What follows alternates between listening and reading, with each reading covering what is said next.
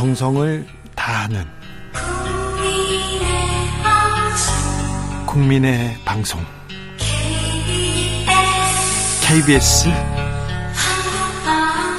주진우 라이브. 그냥 그렇다고요.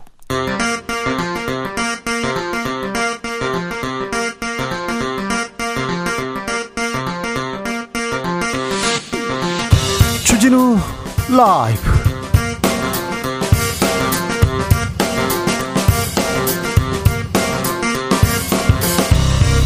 2023년 10월 18일 수요일입니다. 안녕하십니까. 주진우입니다. 윤석열 대통령 국민의힘 새 지도부와 만나 국민은 늘 무조건 옳다고 말했습니다. 그런데 왜 그러셨어요? 왜 그런 분들만 기용하셨어요? 라고 묻고 싶습니다. 이준석 전 대표 윤 대통령 자성 필요하다고 다시 한번 강조합니다. 그러면서 대구가 바뀌어야 한다면서 천하람 밀어달라 이렇게 얘기했습니다. 천하람 전남 순천갑 당협위원장은 어떻게 생각하고 있을까요? 직접 들어보겠습니다. 선거에서 승리한 민주당 상황도 복잡합니다. 이재명 대표 사법 리스크 여전하고요. 계속 재판 이어집니다. 그리고 김남국 의원, 조응천 의원과 이렇게 부닥칩니다. 친명과 반명은 오늘도 설전을 이어갔는데요. 더불어민주당 양이원영 의원에게 들어보겠습니다. 가자지구 민간 병원에 공습이 있었습니다. 최소 500명이 사망했다는 보도 이어지고 있는데요. 요르단은 바이든과 사자 정상회담 바로 취소했습니다. 이스라엘과 하마스 간의 전쟁, 전쟁의 향방은 어떻게 될지 지금은 글로벌 시대에서 짚어보겠습니다. 나비처럼 날아 벌처럼 쏜다. 여기는 주진우 라이브입니다.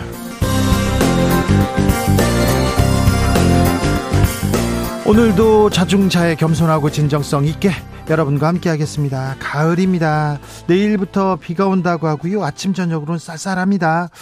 음, 가을입니다. 멀리서 비로 봅니다. 제발 아프지 말라고요. 음, 가을이 붙들고 싶어요. 사실은 너무 아까워요. 근데 가을은 막 가고 있, 습니다 쏜살 같은 가을날 이 계절에 아, 이건 해야 되겠다. 꼭 하고 싶은 거 있으면 여러분의 계획 들어보겠습니다. 문자는 샵 9730 짧은 문자 50원, 긴 문자는 100원이고요. 콩으로 보내시면 무료입니다. 그리고 02로 전화가 오면 주진우 라이브 크게 외치셔야 됩니다. 주진우 라이브 잘 듣고 있습니다. 이렇게 얘기해 주시면 아, 국민의 방송, 정성을 다하는 방송 KBS 라디오 주진우 라이브에서 네, 더 열심히 하겠다는 거 또 다짐합니다. 자, 방송 중에 사연도 보내주십시오. 추첨을 통해서 치킨 교환권 보내드립니다. 그럼 주진우 라이브 시작하겠습니다.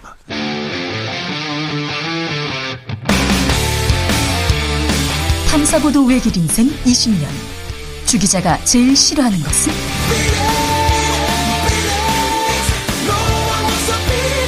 이 세상에서 비리와 부리가 사라지는 그날까지. 오늘도 흔들림 없이 주진우 라이브와 함께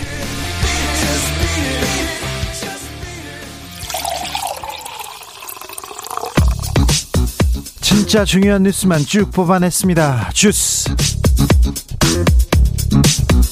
정상근 기자 어서 오세요. 안녕하십니까? 가자 지구의 한 민간 병원에 공습이 있었습니다. 네, 가자지구 가자시티의 알 아흘리 아랍병원이 공습으로 폭발했습니다. 어, 최소 500명이 숨진 것으로 전해졌는데요. 이 부상자도 수백 명에 이르고 건물 잔해에 깔린 사람도 수백 명에 이른다라고 합니다. 어, 사망자는 더 늘어날 전망입니다.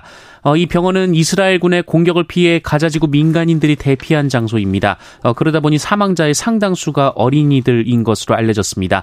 병원과 국제기구 시설은 대표적인 공격 금지 대상입니다. 아니 병원에 공습하다니 아니 병원에서 민간인들 어린아이들 이렇게 학살하다니 누가 이런 일을 벌인 겁니까? 이스라엘과 하마스 모두 상대방의 소행이다라고 주장하고 나섰습니다. 그런데 외신에서는 이스라엘이 공습했다 이 얘기 나오던데요? 어, 그런데 이스라엘군이 성명을 내고 이 병원이 공격당했을 때 적이 이스라엘을 향해 쏜 로켓이 병원 부근을 지나갔다 이렇게 주장했습니다.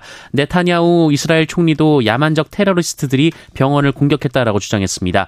이 팔레스타인은 이스라엘의 소행이라고 주장했습니다. 이 마무드 아바스 팔레스타인 자치정부 수반은 끔찍한 전쟁 학살이라고 말했고요. 하마스는 명백한 전쟁 범죄라고 비난했습니다. 이스라엘 군이 어, 하마스 로켓이 병원 부근을 지나갔다. 이렇게 얘기하지 않습니까? 아니, 하마스가 공격했으면 하마스가 공격했다고 얘기했지. 지나갔다. 이렇게, 어, 성명을 냈겠어요?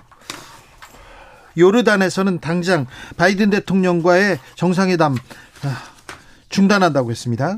네, 조금 전 조, 조 바이든 미국 대통령이 이스라엘 텔 아비브에 도착했다는 보도가 나왔습니다. 예. 이 바이든 대통령은 네타냐후 이스라엘 총리에 이어 요르단을 방문해서 압둘라 2세 요르단 국왕, 압델 이집트 대통령, 어, 마무드 팔레스타인 자치정부 수단과 회담을 할 계획이었는데 중동 지도자들이 이 회동을 취소했습니다. 네.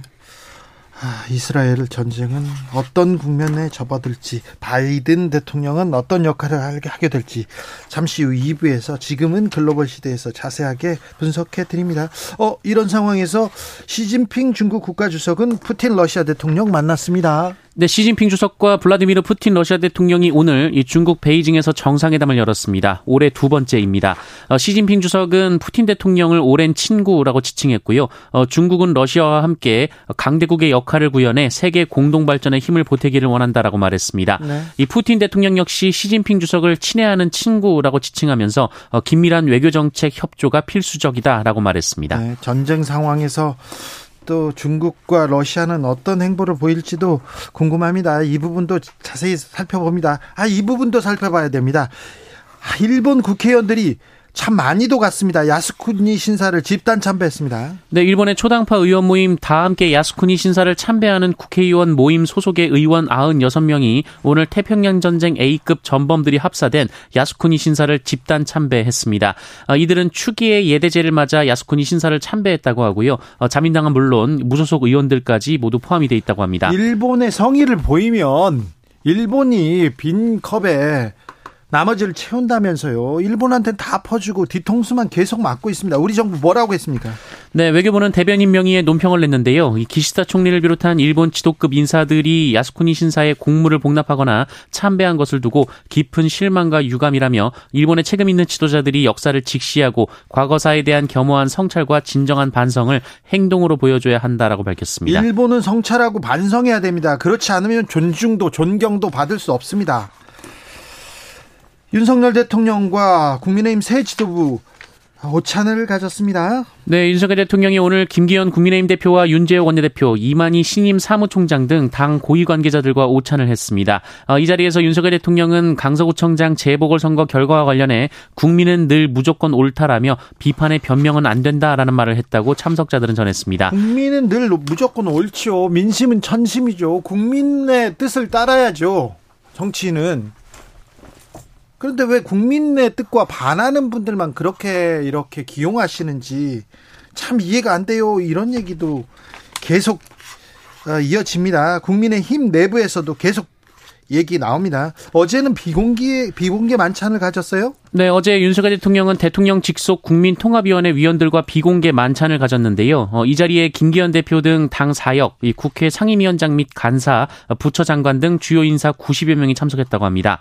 어, 이 자리에서 윤석열 대통령은 국민통합위원회 제안이 얼마나 반영됐는지 본인과 내각부터 반성하겠다라는 말을 했습니다. 어, 그러면서 국민통합위원회 보고서를 100부 추가 인쇄해서 국민의힘 주요 당직자들에게 전달하라 어, 이런 지시를 내리기도 했습니다. 네. 이 국민통합위원회가 김한길 위원장 위원장이 맡고 있는데요. 어, 김한길 위원장은 윤석열 대통령에 이어서 발언하며 어, 윤석열 대통령은 지치지 않고 일하는 분이라고 말하기도 했습니다. 네. 지칠 수도 있어요. 좀 쉬었다가 일해도 됩니다. 네, 방향이 좀 맞아야죠. 너무 지치지 않고 너무 일만 많이 하는 것도 조금 문제가 될 때도 있다. 이렇게 좀 걱정이 됩니다. 네. 국민의힘 혁신위를 띄운다고요? 네, 국민의힘은 오늘 이 다음 주에 당 혁신위원회 출범을 목표로 이번 주말까지 혁신위원장 인선을 마무리하기로 했다라고 밝혔습니다. 어, 윤희석 국민의힘 대변인은 구체적으로 어느 분이 유력하다고 말할 단계는 아니다라고 말했습니다. 이동관 방송통신위원장 YTN, YTN 매각을 하면서 공정성 반영하겠다는 말을 했습니다. 방송통신위원회 사무국은 오늘 위원회에 이 YTN 최다 최다액 출자자 변경 승인 심사 준비에 관한 사항을 보고했는데요. 어, 이 자리에서 이동관 방송통신위원장이 YTN 매각 대상은 어, 단순 재무적 역량뿐 아니라 공정성과 공영성을 바탕으로 어, 글로벌 미디어 강국으로 도약할 경영 철학 등이 종합적으로 심사돼야 한다라는 입장을 밝혔습니다. 그런데요, YTN은 민영화 시키려고 이번 달에 민영화 될 수도 있습니다. 이번 달에 어, 지금 뭐 입찰이 끝나죠? 네, 어, 오는 20일 입찰 참가 신청서를 제출받고요. 네. 오는 23일 입찰서 제출과 개찰이 이루어질 예정입니다. 자, 그런데 공정성과 공영성을 바탕으로 하겠다 했는데 공정성과 공영성을 바탕으로 한다면서 민영화를 하겠다고요? 민영화. 일반 회사는요. 이익이 가장 중요하지 않습니까? 공영 저, 이 국가기관 그리고 뭐 공사 이런 데는 공영성, 공정성, 그 다음에 어, 사회 사회 보탬이 되는 야가 더 중요하고요. 수익성은 그 다음인데 이제 민영화를 하면서 공정성, 공영성을 본다고요? 이거 소리 없는 아우성 아닌가요? 얘기 나옵니다. 정부가 기초연금 지급 대상 축소를 검토하고 있다고 합니다. 네, 정부가 기초연금을 윤석열 대통령의 공약대로 40만 원씩 지급하는 방안을 검토 중인 것으로 알려졌습니다. 네, 네 다만 지급 대상이 일환입니다. 줄어들 것이라는 전망입니다. 공약의 일환인데 지급 대상이 줄어든다고요? 네, 한겨레에 따르면 정부는 현재 65살 어르신 중 소득 하위 70%에게 주는 선정 기준을 어, 기준 중위 소득 100% 이하로 바꾸고 40만 원으로 기초 연금액을 인상화돼 소득 수준별로 차등 지급하는 방안, 어, 그리고 이 장기적으로 대상자를 대폭 줄이고 액수를 상당히 높이는 방안 등을 고려하고 있다. 있다라고 합니다. 코로나 동절기 접종 시작됩니다. 네, 코로나19 유행 변이에 대응해 개발된 신규 백신의 동절기 접종이 내일부터 시작됩니다. 날이 추워지면서 코로나19와 인플루엔자의 동시 유행이 우려되는 만큼 어, 정부는 고위험군의 경우 이 두 가지 백신을 동시에 접종하는 것이 좋다라고 조언했습니다. 주스 정상근 기자 함께했습니다. 감사합니다. 고맙습니다. 가을엔 편지를 쓰겠어요. 가을엔 떠나지 말아요. 얘기가 많은데요. 가을에는 꼭 하고 싶어요. 얘기하시는 분이 한번 얘기 들어볼까요? 3279님, 이번 주 토요일은 아내 생일이고요. 다음 주 토요일은 결혼 기념일입니다. 아내랑 저랑 생일도 결혼 기념일도 잘 보냈으면 좋겠습니다. 네. 진우 형님 아프지 말고 행복하세요. 저 말고요. 아, 이번 주, 다음 주 행복한 네, 기념일 잘 보내시기 바랍니다. 잘하셔야 돼요. 이럴 때 잘해야 됩니다. 이럴 때 또 지나가고 그러면 큰일 납니다. 네.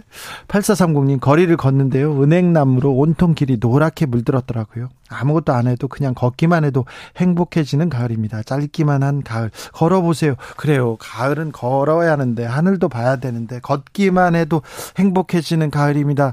아, 8430님은 올해 참 열심히 잘 이렇게 보람차게 잘 보내셨나 봐요. 걷기만 해도 힘들어요. 이런 분들 많은데 요새. 걷기만 해도 쓸쓸해요. 얘기하는데.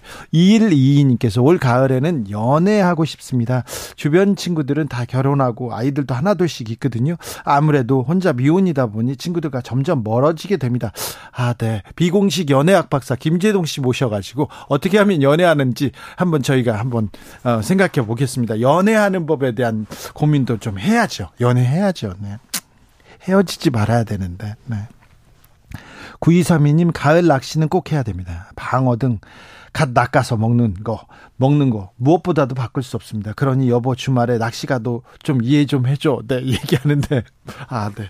또 낚시도 가을 낚시도 가야죠. 네. 8246님 남은 가을에 캠핑을 열심히 하고 싶어요. 호캉스는 언제든지 할 수 있지만 타닥타닥 모닥불에 고구마 구워 먹으면서 별을 볼 수 있는 날은 1년 길지 않거든요. 얘기하는데 가을 캠핑 추천하시네요.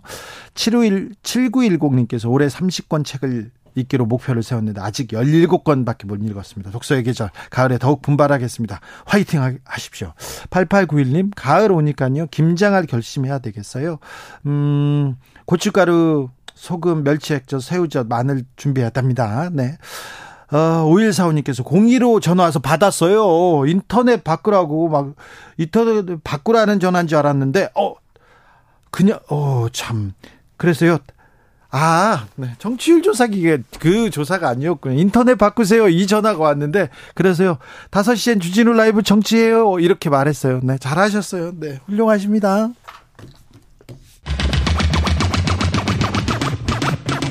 주진우 라이브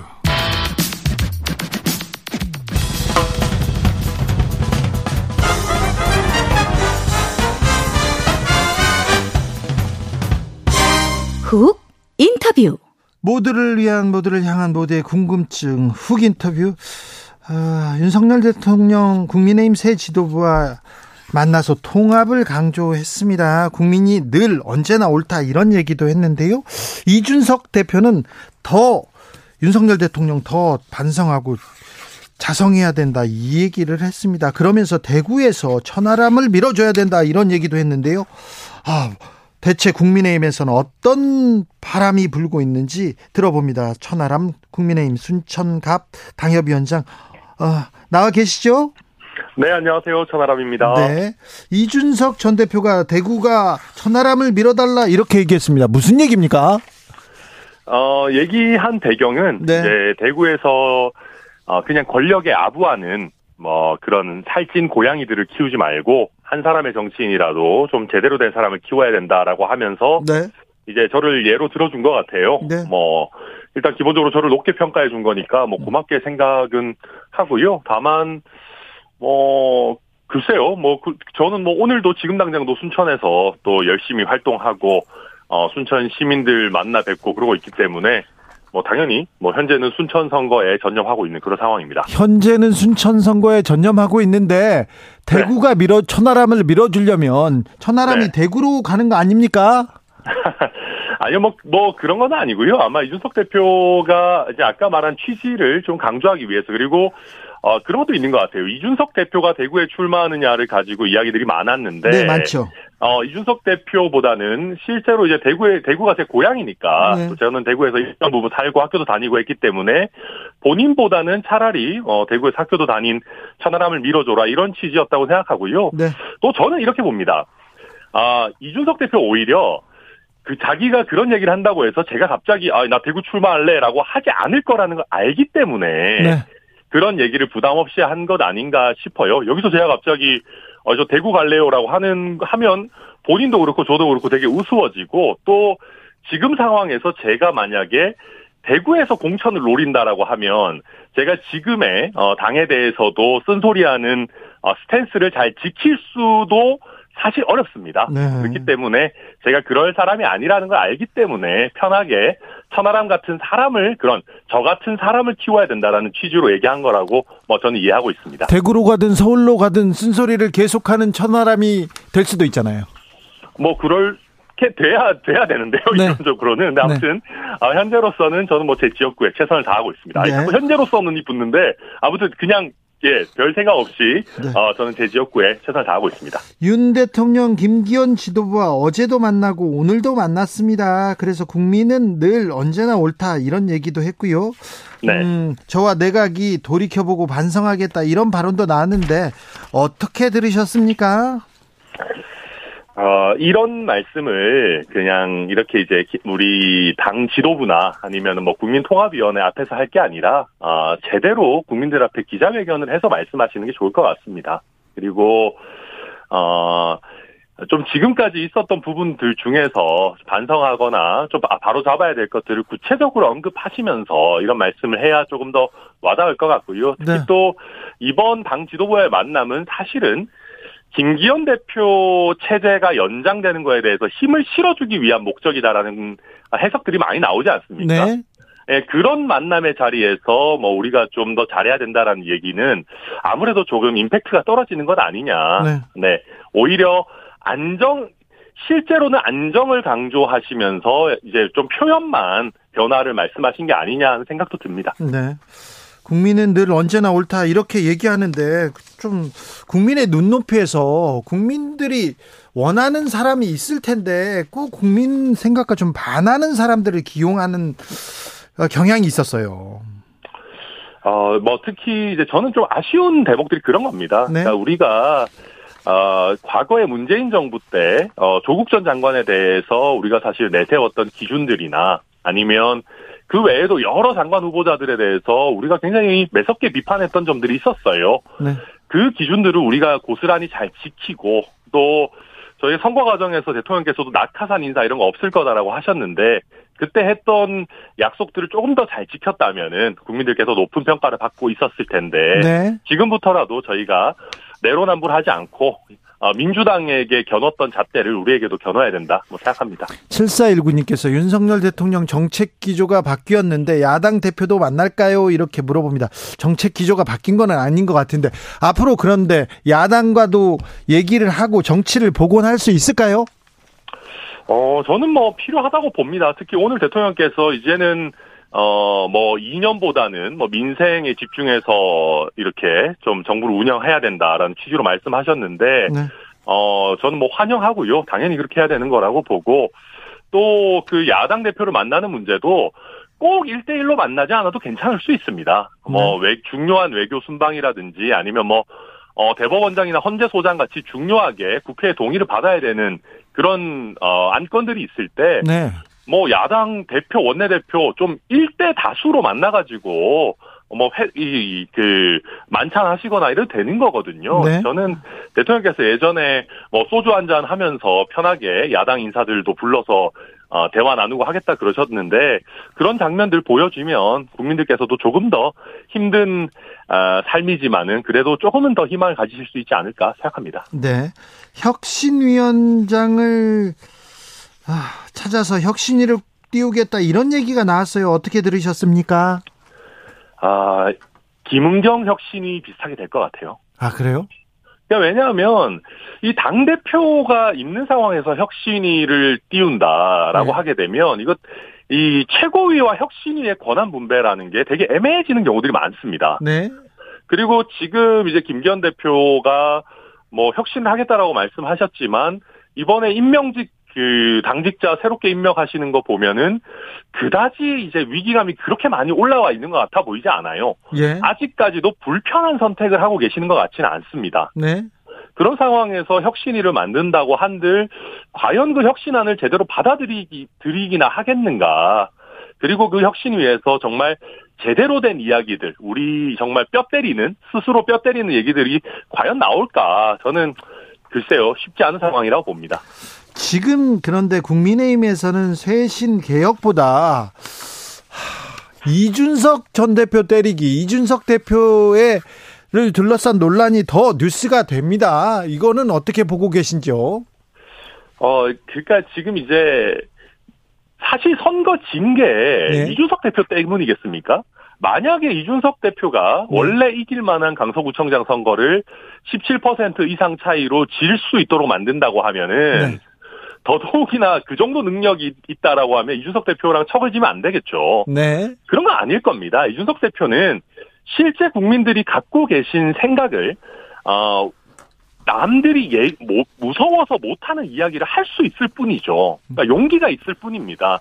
그렇다고 하면 어, 정말 국민들이 지금 우리가 선거에서 대승하고 있고, 뭐, 국민의힘의 어, 총선 전망이 아주 밝은 상황이 아닌데, 국민들의 민심을 제대로 전달하는 스피커나 메신저가 있다면 그 이야기를 들어야 되는데, 그 이야기가 권력자나 아니면 당 주류가 보기에 불편하다고 해가지고, 배척하는 그런 태도를 계속 유지하는 거죠. 네. 근데 이준석의 목소리는 우리가 뭐 배척하고 뭐 쫓아내고 음소거하고 할 수 있을지 몰라도 이준석이 대변하는 국민들의 목소리까지 어떻게 우리가 배척할 수 있겠습니까? 그래서 지금이라도 이준석이 좋고 나쁘고를 떠나서 이준석이 하는 얘기 중에 국민들의 공감을 받을 만한 얘기들은 적극적으로 아, 채택을 해야 되는 거죠.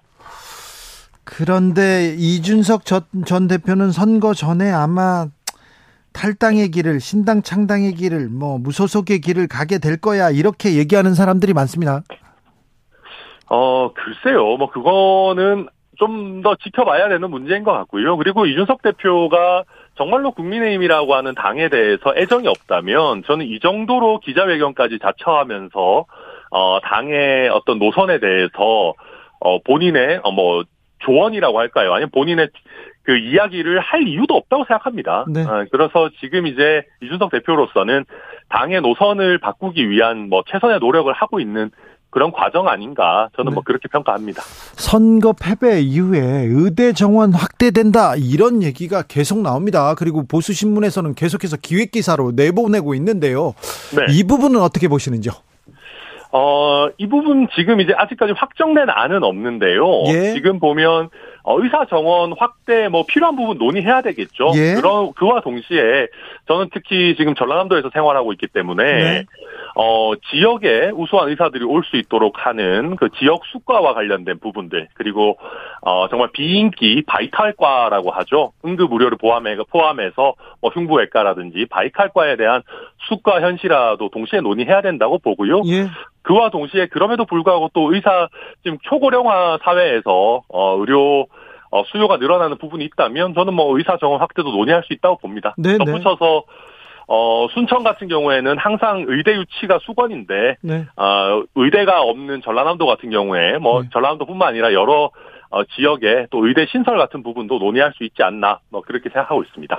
5169님께서 선거 실패 원인을 반성하지 않고 이준석 대표에게 눈을 돌리게 하는 건 아닐까요? 이렇게 지적하신 분도 있어요.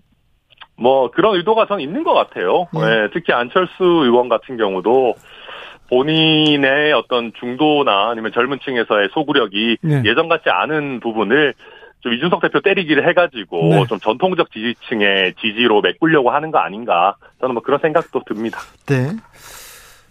하태경 의원이 띄운 수도권 중진들 수도권 험지 험지로 가야 된다 이 얘기에 대해서는 어떤 얘기가 있습니까? 다들 되게 불편해하는 것 같아요. 그래요? 어, 예, 당에서는 다 좀 이렇게 서로 안 가려고 하고 어뭐 심지어 김정재 의원은 대놓고 하태경 의원한테 네. 어 수도권 출마하지 말고 불출마해라 이런 말도 안 되는 얘기 하시더라고요. 그래요. 예, 그건 좀 뭐, 그 김정재 의원이 아마도 그 서대문에서 서울시 의원을 두 번인가 하신 적이 있어가지고, 네. 본인도, 본인 보고 서울 올라오라고 할까봐 아마 좀, 아, 곤란해서 그런 얘기를 하신 모양인데, 하태경 의원 정도면 수도권에서도 굉장히 뭐 좋은 역할 해주실 수 있는 의원인데, 이런 좋은 결단을 본인의 처지 때문에 깎아내린다. 이런 게 저는 뭐, 해당 행위나 내부 총질이 아닌가라는 생각이 들고요. 네.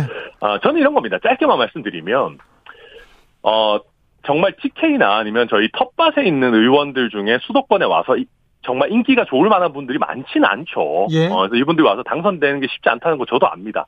그럼에도 불구하고 수도권 출마라고 하는 이런 의지를 우리가 높게 평가하고 많이 나왔으면 좋겠다는 것이 어, TK에 있는 텃밭에 있는 의원들도 내가 다음번에는 수도권에 출마할 수 있다라고 하는 그런 생각, 그런 경각심을 가지고 수도권 민심에 어긋나지 않게 의정 활동해야 되는 겁니다. 네. 그런 면에서 저희가 수도권 중진들에게 어, 수도권 출마 결의도 가지고 그런 마음가짐으로 좀 의정 활동을 어, 우리 지지층의 지지만을 받는 게 아니라 네. 중도층 수도권의 지지를 받는 방향으로 해달라 그런 취지인 겁니다. 천하람 위원장은요. 네. 여권발 신당 이준석 유승민 신당 아니면 대통령 신당 신당 얘기가 나오는데 여권발 신당에 대해서는 어떤 생각 가지고 있습니까? 어, 뭐, 두 개가 성격이 너무 달라가지고요. 예. 일단 요즘 뭐 자꾸 심평 변호사 이런 분들이 얘기하시는 대통령 신당 이런 거는. 예. 근데 국민의힘의 지금 주류가 유지가 된다고 하면 네. 굳이 신당을 만들 필요가 있어요. 그러게요. 저도 네. 가능성 굉장히 낮다고 보는데요. 아니, 그리고 뭐 예를 들면 국민의힘이라고 하는 정당이 뭐 브랜드가 마음에 안 들어서 뭐 대통령 신당으로 새롭게 만들겠다라고 하면 근데 그거 어차피 정당 이름 바꾸는 거랑 뭐가 그렇게 많이 다릅니까? 네. 네, 그래서 저는 그건 뭐 도대체 어떤 취지인지를 제가 잘 모르겠고요. 그리고요. 구, 예, 굳이 한다면 아마 뭐 현역을 싹쓸이해서 물갈이하겠다 이런 취지가 아니라면은 굳이 할 이유가 있나라는 생각이 좀 듭니다. 그 다음에 이제 어 뭐 이준석 대표 신당이나 유승민 의원 신당 같은 경우에는 뭐 좀 이제 아 국민의힘의 방향성이 너무 많이 이제 좀 차이가 나게 되면은 네. 아또뭐 지금 같이. 계속 뭐- 지금 같은 기류가 계속 유지되면 뭐 두 분 다 모든 옵션을 열어두겠다고 하니까 뭐 예. 지켜봐야 되는 문제 아닌가 싶습니다. 민주당은 어떻게 보고 계십니까? 최근에 선거 이후에 민주당.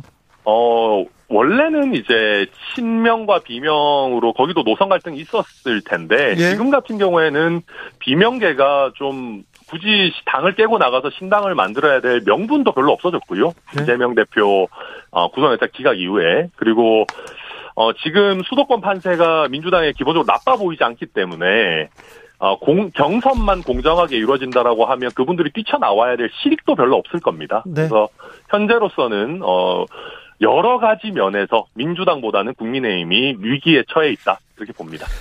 여기까지 듣겠습니다. 천하람 국민의힘 전남 순천갑 당협위원장이었습니다. 감사합니다. 네, 감사합니다. 교통정보센터 다녀오겠습니다. 이승미 씨.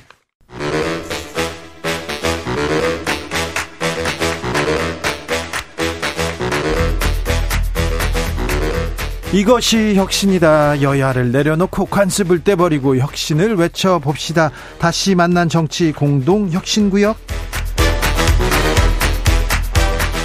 주진우 라이브가 지정했습니다. 여야 혁신위원장 세 분 모셨습니다. 먼저 김용태, 국민의힘 김용태입니다. 류호정, 류호정입니다. 정의당입니다. 용해인. 네, 기본소득당 용혜인입니다. 자, 국감 어떻게 돌아가고 있습니까? 용해인 대표. 네, 일단 저는 행안위 소속이어서 행안위 감사에 열심히 임하고 있는데요. 네. 아무래도 이제 오송 참사가 지난 7월에 있었는데 국회에서 한 번도 질문을 못했던 만큼 좀 오송 참사 관련된 어, 질의들을 많이 하고 있고요. 또 뭐 각 지역에 다니면서 지역과 관련된 현안들을 좀 점검하고 있습니다. 뭐 예를 들면 경기도 같은 경우에는 이제 성남시에서 청년 기본소득을 없애려고 없애가지고 국민의힘 시의원들과 시장들이 이런 부분에 대해서 경기도 차원의 대책이 있는지 이런 것들을 좀 점검하기도 했습니다. 류호정은 저희도 이제 저는 문체위 문화체육관광위원회에 있고요. 이제 기관 감사로 들어갔는데 어제 같은 경우는 저작권, 뭐 영화, 게임 같은 콘텐츠 분야 기관들이 많이 왔거든요. 네. 그래서 의원님들이 대체로 K 콘텐츠 확산 관련해서 뭐 지원이나 지원이 잘 되고 있는지, 네. 뭐 불필요한 규제 없는지, 뭐 예를 들어서 안표 문제가 참 심각하잖아요. 콘서트 예약할 때 네. 그런 문제 근절하기 위해서 뭐 기관들이 노력하고 있는지, 네. 뭐 프리랜서 노동자 노동권 문제 뭐 이런 네. 것들을 좀 다뤘습니다. 류호정 의원은 근데 어, 재보궐선거 이후에 음, 1.83% 정의당의 득표율 때문에 굉장히 좀 어, 곤란하죠. 당, 당내 외부에서 지금. 네, 이런 주제가 이제 이런 주제로 정의당 1번이 대단히 참 안타깝습니다. 네. 네. 알겠어요. 김용태 네. 최고? 네. 김기현 체제 2기 활동 시작했습니다.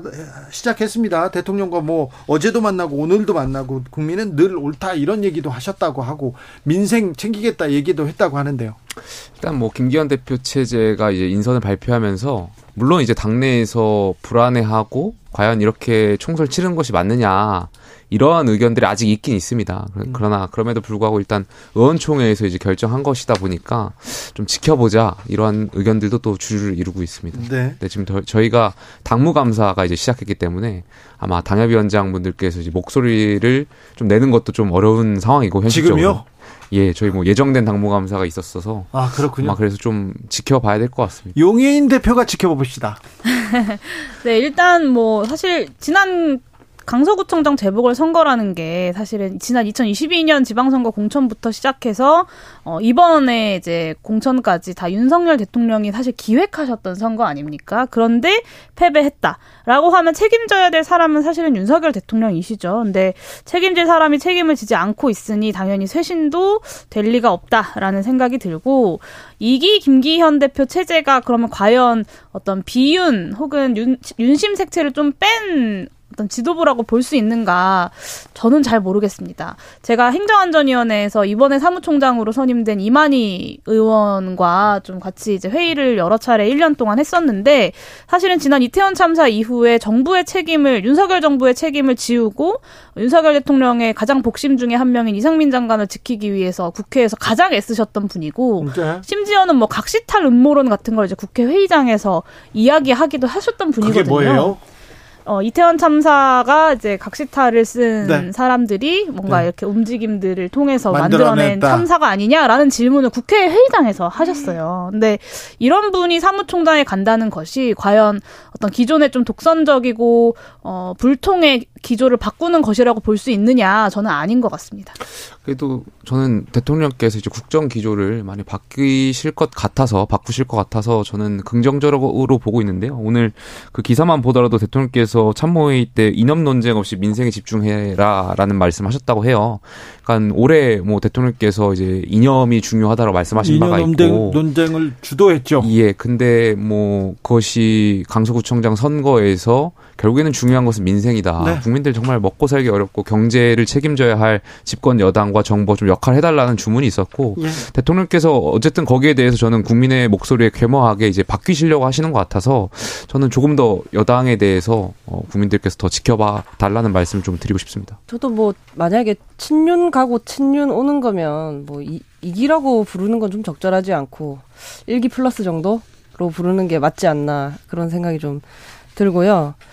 어, 사실 근데 또 그런 생각도 한편엔 들었어요. 어쨌든 뭐 이념 논쟁을 이끌어왔지만 저렇게 말, 말씀을 하시는 것이라도 임명직 뭐, 지, 뭐 당직자들이 사퇴하고 뭐 김기현 대표가 잘하겠다고 이야기를 하고 하는 것들이 사실 정의당에는 지금 아무런 변화가 없는 상태이기 때문에 하는 네. 척이라도 하니까 좀 나은 거 아닌가 싶기도 하더라고 이제 정의당 입장에서 논평하기가 참 애매해졌습니다. 그런데 지금 것은 그런데 지금 것은 민심 얘기도 안 했고 민생 챙기겠다 그런 얘기도 잘 안 했잖아요. 예, 예. 근데 어떻게 그럴 수가 있었지 생각도 좀 듭니다. 그런데 아무튼 입장을 어, 뭐 바꿨다 이렇게 뭐 저는 대통령 그러니까 대통령 자리에 있다 보면 네. 사실 만날 수 있는 분들이 제한적이잖아요. 네. 그러다 보면은 어떤 국민들의 생각과 좀 괴리될 수도 있고 참모분들께서 그 뜻을 왜곡해서 전달할 때도 있고. 근데 어쨌든 선거를 통해서 이제 대통령께서 이 사실을 직시하신 것일 테고 저는 뭐 대통령이 집권하시면서 물론 잘한 것도 있겠지만 잘못하는 부분도 분명히 있을 수 있고 그렇다면 수정해 나가는 것이 굉장히 중요하다라고 생각하는데 네. 대통령께서 저는 바뀌실 수 있다라고 생각합니다. 네, 뭐 기조 국정운영 기조 불통의 기조를 바꾸신다면 뭐 환영할 만한 일이겠으나 네. 사실 국정 운영 기조를 바꾼다고 하면 지금까지 무엇이 부족했고 앞으로는 뭘 어떻게 잘 하겠다라는 것을 이제 밝히셔야 하지 않겠습니까? 그리고 그 과정에서 부족했던 부분들에 대해서 국민들 앞에 송구하다. 좀 어떤 그런 사과의 메시지들도 필요하고 특히나 이태원 참사 일주기를 앞두고 있는 지금 지난 1년 동안 이태원 참사 유가족들을 거의 방치하다시피 했던 것에 대해서도 사과하고 좀 이런 구체적으로 달라진 모습들을 보여주셔야 되는데 과연 어 이제 얼마 남지 않은 이태원 참사 일주기에서 그리고 앞으로도 어 윤석열 대통령께서 달라진 모습을 보여주실지 저는 사실 지금 국정감사에서 여당 의원들이 하고 계신 모습들을 보면 어, 별로 그렇게 크게 기대가 되지 않습니다. 뭐, 언론에 대해서, 어, 뭐, 편파적이다라고 흔드는, 심지어는 자기 당의 의원들조차도 우리랑 입장이 다르다라고 우리라는 표현을 써가면서 국정감사장에서 갈라치기를 하는 걸 보면 저는 앞으로 정부 여당이 크게 달라질 거라고 기대하기는 좀 어려운 것 같습니다. 그래도 기대해 주세요. 저는 뭐 용인 의원님 지적하신 대로 네. 이태원 참사 관련해서도 분명히 정부에서 메시지라든지 이런 네. 걸 내실 거라고 저는 믿고요. 네. 아, 저도 제 자리에서 여당에서 이제 대통령께서 국민을 향해서 더 사랑받으실 수 있도록 네. 어, 저도 제 자리에서 목소리 계속 내겠습니다. 바뀌실 겁니다. 예. 근데 김용태 최고위원 얘기를 좀 믿고 싶은데 믿고 싶은데 당내에서는 자 우리가 민생 민생으로 나아가겠다 민생 챙기겠다 어려워하는 서민들 손 잡아주겠다 이런 얘기보다는요 이준석 잡아보겠다 이런 얘기가 더 많아요. 그건 뭐 다- 당, 당내에서 지 금 이준석 전 대표가 저기 출마한 줄 알겠어 사람들은. 그건 당내에서 뭐 주류 의견은 지금은 지금 상황의 주류 의견은 아니고 안철수 전 의원께 아니 안철수 의원께서 예. 어 이제 그 강서구청장 보궐선거의 패배의 원인을 이제 이제 이준석 전 대표를 향해서 하면서 제명 뭐 청원도 받고 있고 그런 게 이제 불거져서 그런 것이지 예. 어 주류에서는 뭐 천혜자 뭐 이런 건 아닌 것 같습니다. 어, 뭐, 대통령은 뭐 이제 사과를 하고, 뭐, 사과를 하고, 뭐, 변해야 하고, 이런 생각을 하실지 모르겠지만, 아마 그 내부에 계신 분들은 여전히 머릿속에 공천을 머릿속에 담고 있는 게 아닌가 싶어요. 왜냐하면, 이번에 안철수 의원님이 이준석 대표를 괜히 이렇게 트집 잡고 계시잖아요. 그런 거 보면서 뭔가 얻는 게 있어야 저렇게 하실 텐데 도대체 뭘까. 근데 어, 어, 네. 얻는 거는 있다고 네. 생각해요. 왜냐하면 어, 그럼요. 그러니까 왜냐하면 안철수 의원님께서는 이제 민주당 계열에서 진보 계열에서 이제 있다가 국민의힘으로 오셨잖아요. 그러다 보니까 전당대회 과정을 치르다 보면 사실 저희 전통적인 보수 지지층의 어떠한 지지가 좀 약하 지지 기반이 약하다라는 것을 좀 느끼신 것 같고 아무래도 좀 이준석 전 대표를 때리면 네. 어, 저희 당에서 좀 그것을 옹호하시는 지지층들이 있기 때문에 아마 그러한 지지층들에게 뭔가 좀 어떤 연결되고자 어떤. 그렇게 하시는 거 아닌가라는 그, 생각이 들어요. 그런 방식이 굉장히 이상하다고 생각하는 거죠. 근데 그런데 윤석열 대통령도 당선되었던 그 과정을 돌이켜 보면 입당하고 경선 치르는 동안 뭐 정강훈 목사에게 전화하고 전두환 씨 옹호하는 발언도 하고 어떤 소위 말하는 강성 지지자들, 극우 지지자들의 일단은 얻었어야 하는 어떤 행위들을 하셨거든요.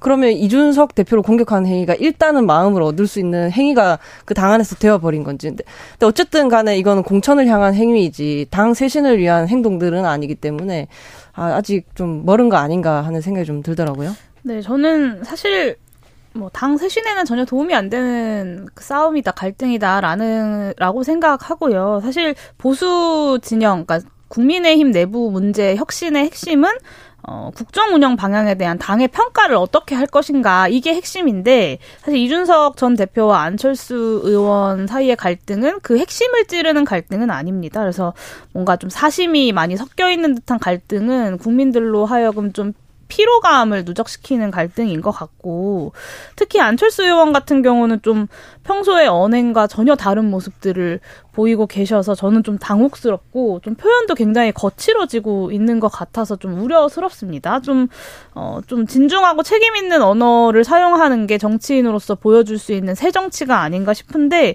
요즘에는 그런 모습들은 그냥 아예 포기해버리신 것이 아닌가 뭐 이런 생각이 좀 듭니다. 저는 용인 의원하고 이제 류정원 말씀에 동의하고요. 한 저희가 선거에서 어쨌든 졌고 집권 여당이면 책임을 져야 되는 정당인데 사실 이 두 분이 누가 원인을 떠나서 어 계속 이렇게 싸워지는 것을 언론에 비춰지고 또 그런 서로가 서로를 향해서 쓰는 언어나 이러한 수준이 네. 뭔가 국민들이 느끼기에는 뭔가 서로가 조롱하는 듯한 그런 언어를 쓰는 것은 집권 여당의 일원으로서는 좀 적절하지 않은 것 같아요. 그래서 그래도 다행히 이제 많은 분들께서 그만하라고 하셔가지고 확전이 되어가는 건 아닌 것 같아서 네. 좀 그렇게 보고 있습니다. 김용태 최고 하나만 물어볼게요. 또 곤란한 질문 하시려고. 또. 이준석 전 대표 대구로 갈 가능성이 있습니까? 어, 지금 상황에서는 없다라고 생각하는데 가능성은 뭐 있을 수 있다라고 봐요. 가능성이 있다. 자, 천하람 위원장도 대구로 갈 가능성이 있습니다. 내년 총선에서 말씀하시는 건가요? 아니 저는 제 개인적으로 천하람 위원장하고 개인적으로 이제 이야기를 하다 보면 네. 이번 선거만큼은 어쨌든 순천에서 치르겠다라는 의지가 확고했어서 자. 순천에서 있지 않을까. 하지만 가능성은 늘 열려 있지 않나 알겠습니다. 그렇게 생각해 봅니다. 선거에서 이긴 민주당, 민주당은 좀 표정 관리를 하고 있습니다. 또 어, 굉장히 뭐 정제된 언어로 좀 신중한 모습을 보이기도 있어요. 보이고도 있으나 또 비명과 또 친명 간의 갈등은 또 계속됩니다. 오늘도 종천 의원하고 어, 무소속이죠. 이제는 이제는 무소속인데 김남국 의원하고 또 한판 했습니다. 한판 했다. 죄송합니다. 설전을 벌였는데 아 어찌 보시는니까? 그래서 역설적이게도 저는 민주당은 이재명 대표의 사법 리스크를 덜어내면 국민의힘에 비해서 총선을 치르는데 좀 유리하다라고 생각해요. 네. 그러니까 국민의힘은 전선이 굉장히 넓어요. 집권 여당이고 책임져야 어, 될 예, 책임져야 부분도 많아요. 예, 하다 보니까 뭐 각 정책 어떤 사안 사안마다 이것을 끌고 가면 사실 선거에서 불리하게 작용할 수도 있는데 민주당은 그에 비해서 이재명 대표에 대한 사법 리스크 하나가 좀 도드라져 있는 것 같아서 네. 근데 민주당이 여기에 대해서 이제 결심을 해야 되는데 결심을 어떻게 할지는 잘 모르겠어요. 뭐 여러 뭐 친명계 의원들이 워낙 지금 당을 장악했고 과연 이재명 대표를 드러내고 선거를 치를 수 있을 것이냐 여기에 대해서는 회의적이어서 뭐 그런 한편에서는 또 여당으로서 다행이라고 생각하기도 합니다. 용해인 대표? 네, 사실 요즘에는 이제 재판 리스크 민주당에 대해서 재판 리스크 이런 재판이 얘기를 계속되고 있습니다. 하더라고요. 네. 근데 처음에는 사실 사법 리스크도 되게 낯선 말이었는데 이제는 재판 리스크라는 말도 나오는 걸 보고 참 흥미로운 표현이다라고 생각을 했어요.